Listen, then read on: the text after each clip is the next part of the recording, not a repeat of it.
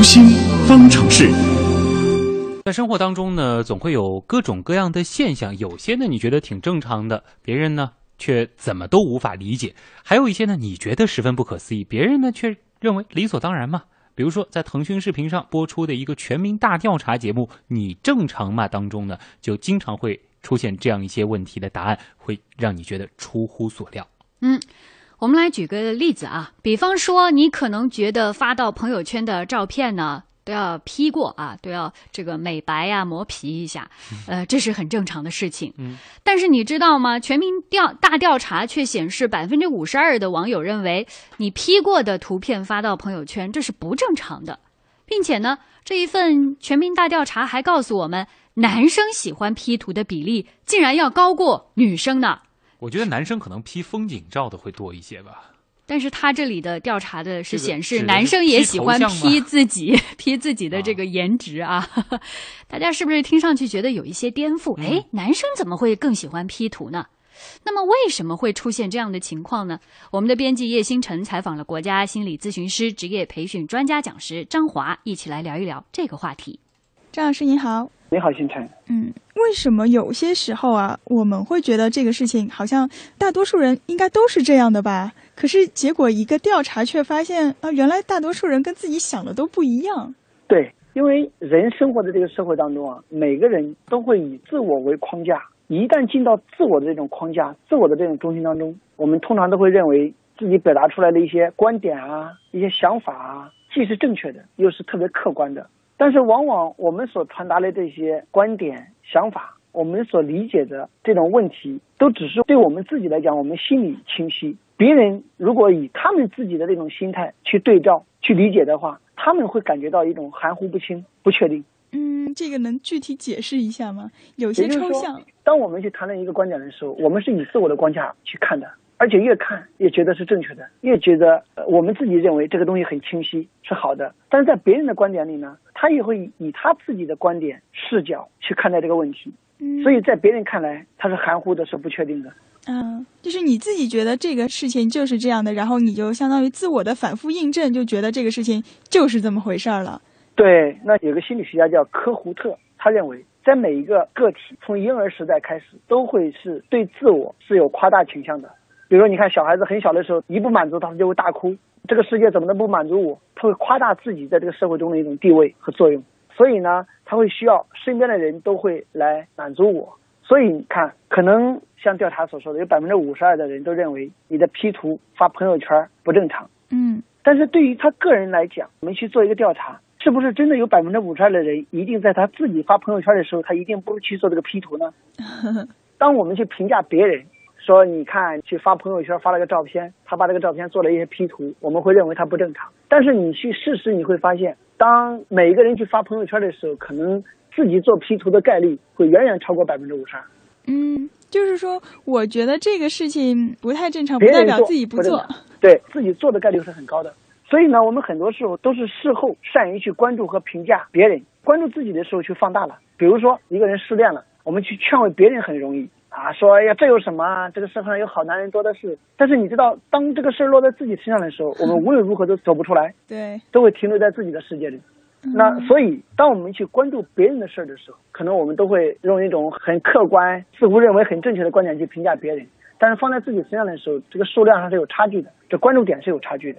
嗯，所以调查这个数据的本身可能并不是特别的准确，或者说参与调查的人本身并没有意识到可能会存在一个不准确的情况。这个调查是准确的，或许是准确的。比如说，现实中你去问说，哎，你对于别人 P 图你怎么看？可能甚至有百分之五十二，甚至超过百分之五十二的认为啊，你这个 P 图不好，有什么好 P 的？自恋。但是你实际去调查，可能每个人在发的时候，自己去做 P 图的概率远远会超过百分之五十二。所以，就是我们自己会做的一种方式，和我们去评价别人的一种方式，可能这个数量上是有差距的，这个比例上是有差距的。那么，我看到你刚才所说的这个调查当中，像男性 P 图比例还要高过女性，对呀、这点也非常容易解释，因为女性啊，表面上都有一种种种的一种自恋行为，但是你知道女性的这种自恋，它的目的是什么？是为了吸引男性的这种他恋，就是女性的自恋，它的目的是吸引男性的一种对他的一种关注，但是男人的自恋却是对自己的。那意思是什么呢？就是女性之所以去自恋、去 P 图，她是为了吸引对方的关注；但是男性对自我的一种自恋，他纯粹是满足对自己身体的一种关注。就真的是自恋，自我陶醉了。对，男人对于自己的身体的一种自恋，要远远大于女性，往往是自我欣赏的、自我满足的，这才是真正的一种自恋感。嗯，所以真的是男生自恋的比例会比较高吗？对，因为女性会关注自己的容颜是为悦己者容，但是男人却不一样，男人喜欢端详自己，并不像女人一样是为了吸引别人，他们更多的是给自己一些信心和力量，通过看到自己的美，觉得自己很有信心、很有力量，活在自己这个唯美的世界里，获得一种自尊。所以男性可能 P 图的概率要远远大于女性。嗯，所以这个可能在很多人看来还是蛮出乎意料的，但可能在您看来就是还蛮正常的。对，好，谢谢张老师。嗯，心理学中啊有一门学科叫异常心理学，就是对心理异常的不同方面进行了比较全面的归纳。那么到底什么是心理异常呢？我们来听心理观察员、二级心理咨询师于玉兴是怎么介绍的。好的，主持人，心理异常的说法还比较多。那粗略归纳有以下几种：首先，从统计学的角度，将心理异常理解为某种确定心理现象常模的偏离，例如智商在七十以下就是智力缺陷，属于异常范围。其次，从文化人类学角度，将心理异常理解为对某种文化常模的分离。不同文化背景下对行为的标准不同，在某个文化下是异常的行为，在另一个文化下就可能是属于正常行为，这叫做文化相对论。另外，从社会学角度，将心理异常理解为对社会准则的破坏。任何带来威胁、破坏性的行为，不论是对身体的、政治的、经济的破坏，触犯了社会准则。如果有明确动机的，就属于犯罪；如果没有任何理由，动机不明确，那就被认为是异常。还有一个比较好理解的，就是我们个体的一些想法，比如一些人可能有强迫妄想的观念，以及某些人在语言和非语言的表达上和他过去不同了，或者和周围的人相差太大，这也可能被认为是心理异常的表现。